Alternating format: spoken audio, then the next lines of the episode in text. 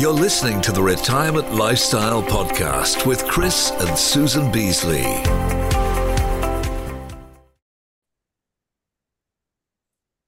Hi, it's Chris and Susan Beasley here with another episode of Living the Retirement Lifestyle podcast and web show.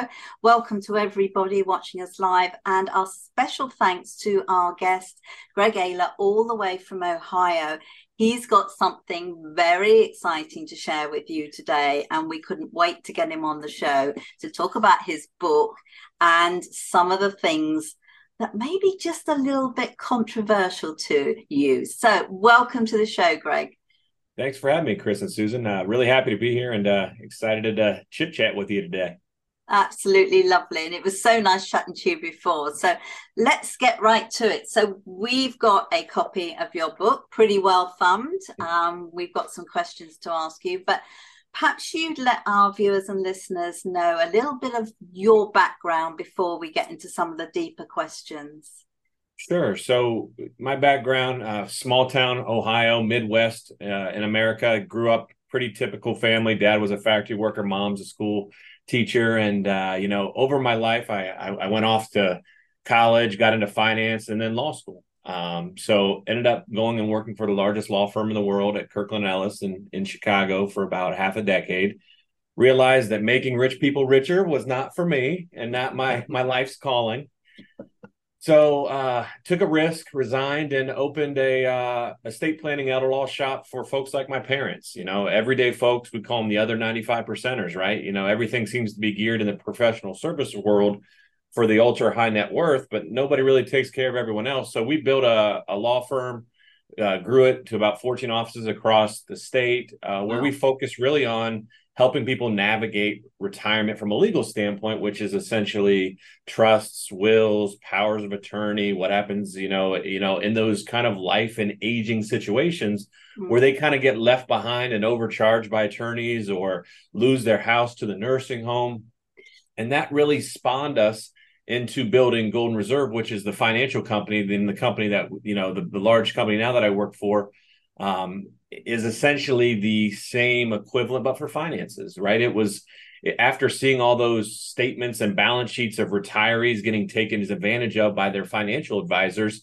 Uh, we said enough is enough and we started building a financial company and from there it just kind of took off and really targeting knowing who we talk to is is what makes us you know i think very effective that we know we're not talking to the multimillionaires. We're talking to the people, you know, everyday folks like the, you know, my parents and and most people out there that are kind of confused or getting taken advantage of, exploited, and and they're not getting the services they actually need. They're just getting the leftover services from this kind of antiquated model that has been kind of forced upon them by the industry. I know, and it's so scary. I mean, because of the industry we work in, you know, online uh, the online world and, and affiliate marketing, network marketing, and helping retirees find a way to boost their retirement income. So we see the stats all the time, and they're no different in the States than they are in the UK. Most people are, as you say, they are not the wealthy. They are the ones who thought they would have enough for their life in retirement and have now found through bad advice they've been given, mismanagement of their funds, and really lack of knowledge and education, they're in a pretty dire situation. So I guess probably, if I'm right, that's how you came to write your book. Yeah, I mean, it, it was our president um, was like, you know, I, I gave a speech and he's like, you should write a book about this at one of our at one of our events, and I said, really, and it it turned into just telling the history of how we got in this mess because if you really think about it just if you boil it all down the financial service industry is just built on charging. They're not their services are really they're going to pick investments and they're going to charge you. And then everyone knows that no one knows where the market's going but yet they're charging you to guess under the guise of fiduciary or cfp or you know, diversification. But at the end of the day, they're just selling investments. And I always kind of get hung up on a system. I don't know how it is in the United Kingdom. Do they charge one percent? Is that a typical fee arrangement or, or a percentage? Yeah, it is or a bit higher. Yeah. A bit higher so I have trouble accepting that if I spend my money that person takes a pay cut, isn't that going to affect their advice? Isn't that going to change how they try to scare me into not spending my money? How to yeah. scare me into keep taking more risk because I have to find a magic number to retire and be happy? Like the the crux of their system is built that if you enjoy your money, they take a pay cut. And I just think it's never going to work. You can't and deny that conflict of interest that's inherent in everything you see on TV, the whales, the rocks, the commercials, the arrows, everything's built to scare you or confuse you so you don't do anything so they can keep getting their 1%. And that's what really got me going with the book. So I guess that's how the word evil empire came into being. evil empire. I'm a big Star Wars fan, so you can't. I couldn't help it, right? Like, I mean, it, it's amazing how fast they grew, right? Like when you look at the numbers in the book, I kind of break out in the first half. 1978 was really the big year in in the U.S. because that's the year they updated the uh, Internal Revenue Code and came up with the 401k yeah. which you know i you know i'm familiar that it, obviously in, in, europe and the united kingdom they have pensions well that was when america basically started to kill the pension and the pension outside of state employees really started to go away no more private pensions really exist in america now they're very very few and far between because this new idea was take control of your own retirement you should have the right to make the decisions and you should have the rights to do this and that sounds great but what they didn't tell you is we're going to blindfold you and we're not going to tell you anything. We don't know what a 401k is, a mutual fund is, how much it should cost, what does success look like. And when you roll this out in the 80s and 90s, it was literally fish in the barrel for the financial elite on Wall Street because they just charged whatever they wanted. They literally were charging whatever they wanted and doing whatever they wanted. And the retirees didn't really know any better because this it was brand new. No one had ever had a 401k or an IRA or or they just got a statement and were like, I guess this is what it is. I guess I should be getting charged 2% of my life savings every month and for what? And that's where when the internet happened in 2000 and you know and, and, and we started to get more information and we started to understand what was happening, the whole industry started to shift and change and scramble. And th- and then the book kind of gets fun there because they had a series of pivots to keep dancing to kind of stay out of the crosshairs of information and the, and the, and the people out there trying to fight back. I think it's wonderful. I know when we decided to quit our management consultancy and accountancy practice because we couldn't see us ever having a retirement because we were self-employed running our own business were at the beck and call of our clients yeah we earned a good income but like it was crazy. We just couldn't see a way of getting out of it. And because we hadn't actually at that time built a pension, a self invested pension, if you like, um, like your self invested 401ks and that, we realized we were in a bit, bit of a dire situation. and I think it's that's appropriate across the world. You know, you've highlighted the issues with people with 401ks that they don't have the knowledge mm. to actually understand what's going on behind and that's what i love mm. about what you're talking mm. about yeah so one of the things i mean one of the things we did when we realized we didn't have a huge pension pot was we said right okay how, how can we build one relatively quickly and we're talking probably early 2000s here 2003 2004 we decided to go into property yeah and we thought well that'll that'll work so we yeah. went and learned how to do it and, uh, you know, off we went, 2005. We put some money in properties all around. I in actual fact, quite a few different countries as well as the UK, including the US, and that wasn't very much of a success. But of course, 2008 came along, and uh, that hurt. That, that, that was a tough time for everybody. Oh yeah, it's very tough. So what what's your thoughts on investing in property for maybe retirement? Just to sort of go off at a little bit of a tangent here. Yeah, you know, I, I, think I love how you're thinking. You know, I, I, if you're if you have a niche or even a passion, right? Some of this stuff isn't always related to dollars and cents. It's about the things you love to do. Yeah. Some people have a passion for maybe a little home improvement. They like to fix her up, or they like the idea of managing property. You know, not everything has to be based on a balance sheet. And I always say, you know, when you find your passion that you can make some money doing, it, it's great. You know, there, there's obviously a number of influences. You have single family homes you have commercial property. Um, I have a real estate company um, currently where I probably have 15 commercial properties across the wow. state, but I cheat Chris and Susan, I cheat. I only rent to myself. Oh well, I only rent to myself, so I'm cheating. Now I can give you a story. My first rental property, my first, my my dad had a couple rentals growing up because he had us boys to work on them, and that's cheap labor, right? Yeah. So, so so he had two boys that could do all the work. But when I when I got my first rental property as a single family home and we fixed it up, I spent two or three weeks working there every weekend, and I was so excited. I moved them in. The first night their child flushed a football and flooded the entire floor. My first night as a landlord, which I think was a sign that this was not the right route for me.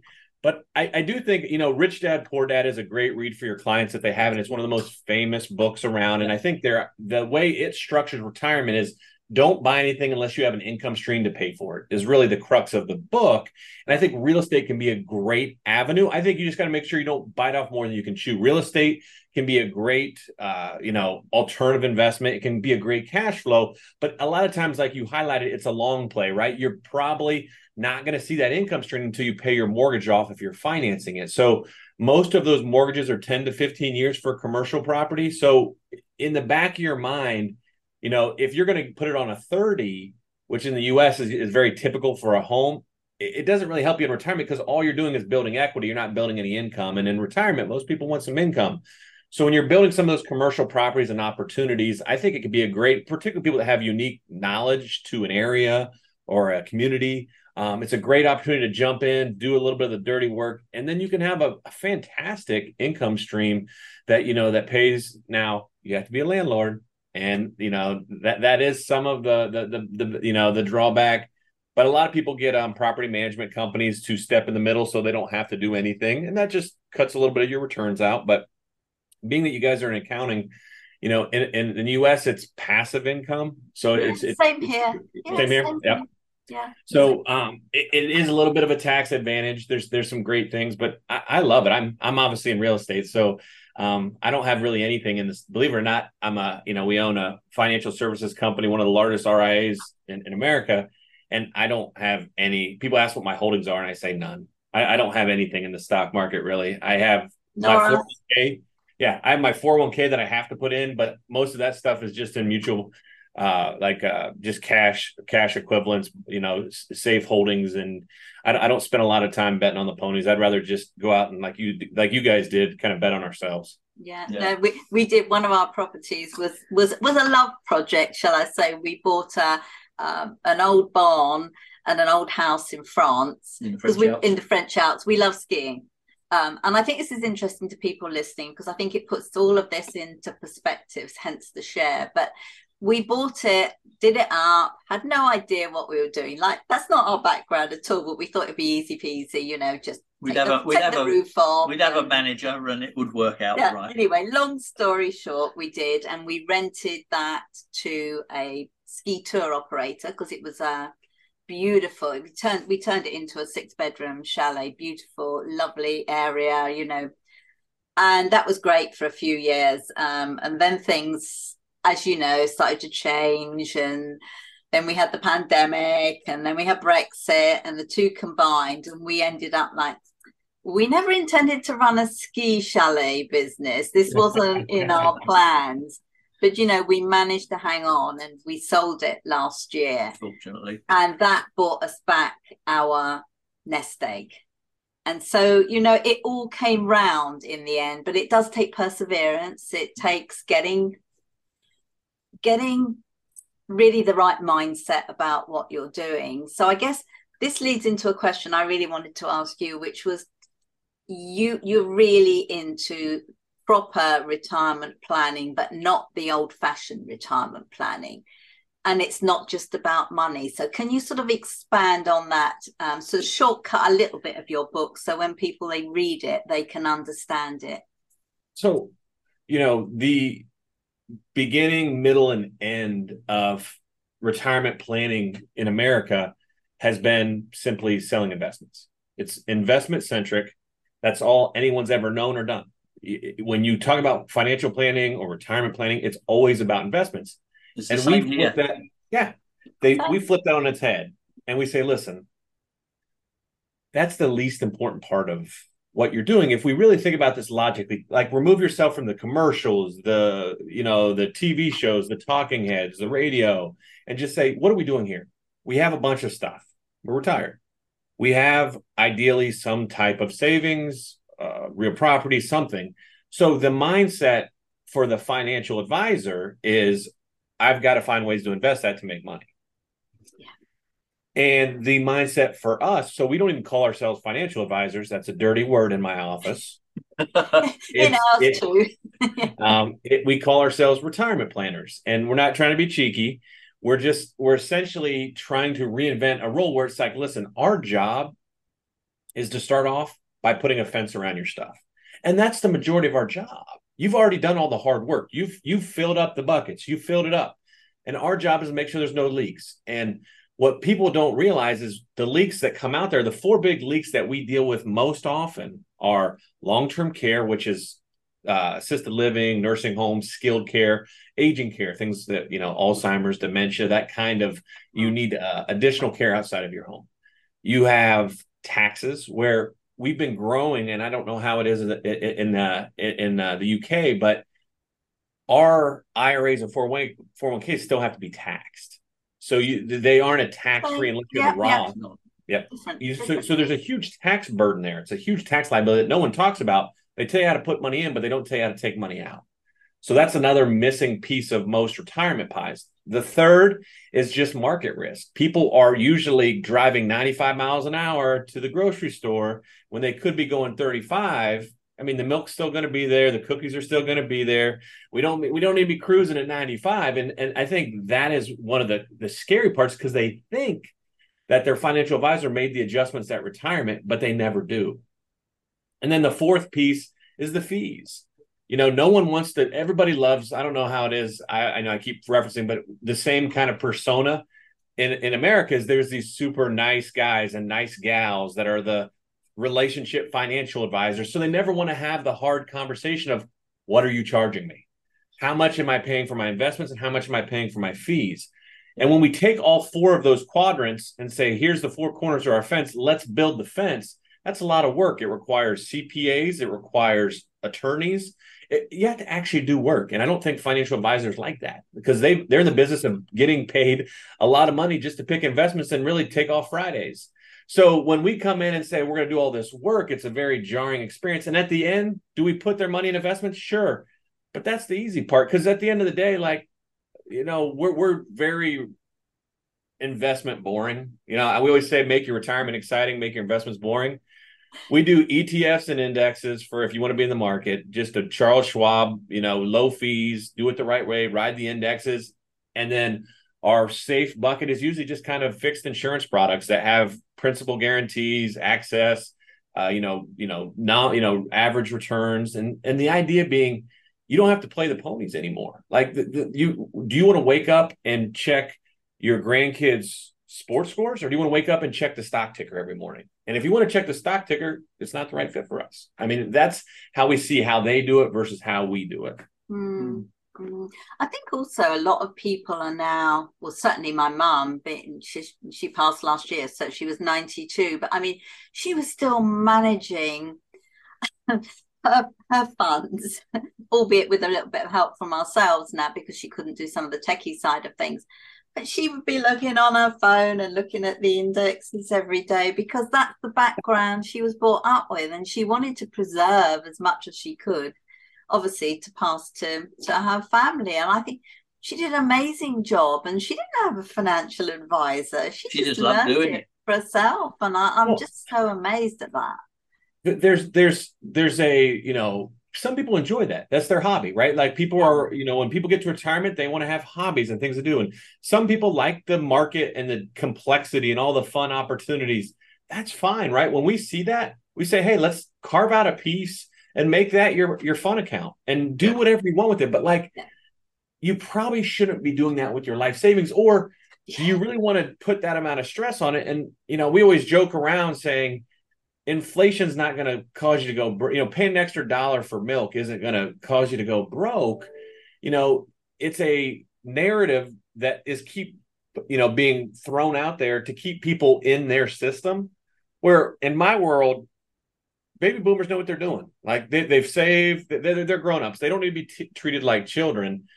And I, and I think that's what's so frustrating. Like they're afraid to spend their money because the market and the narrative has been always so scare driven cost of inflation you know you know cost of living need to you need to have 1.2 million to retire oh you need 1.4 million to retire oh you need this and they don't even know them like have you i don't know if they've even ever talked to a retiree like my mom and dad would have you couldn't get them to spend a, a fraction of their life savings in any circumstance. I mean to get them to replace their carpet is an act of congress. Yeah.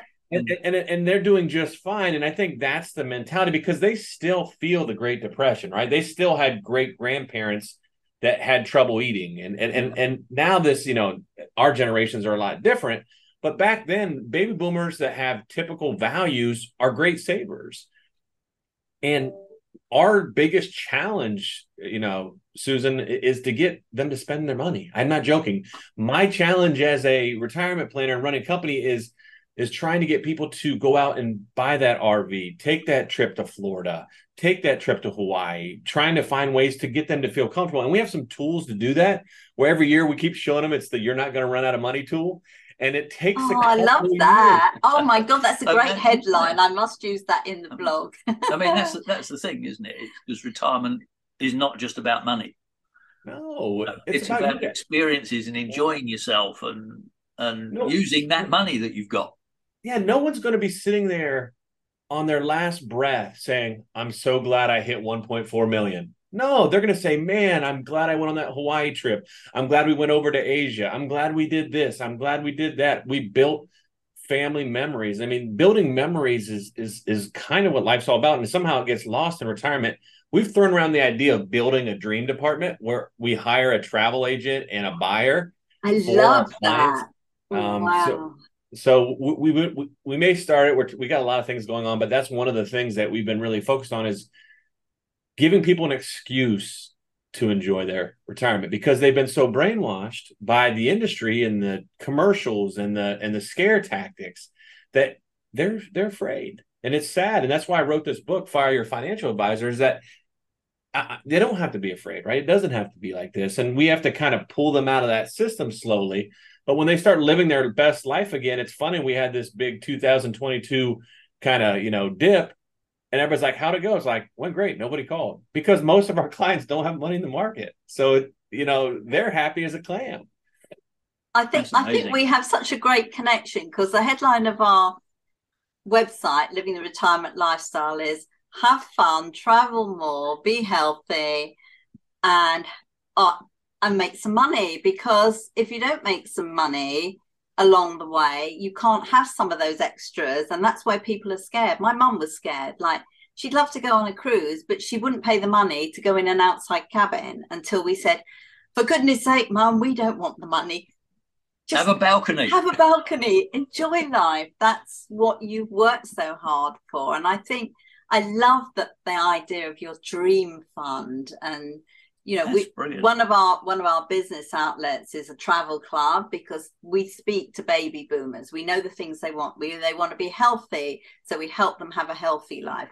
We know they want to travel so we have a, an offering of a travel club. And we know some people need to top up their retirement funds so we have ways in which we can show them to be passionate about something and, and go out there and share that passion and make a little bit of extra money whether it's to put it away, to have the fun, to leave to your family, whatever it is. And now we're going to add another one, which is some decent retirement planning. We are not the experts in no. that. We don't give advice, but boy, do people need what you have. Really well, true. We we appreciate that, and it shouldn't be so complicated.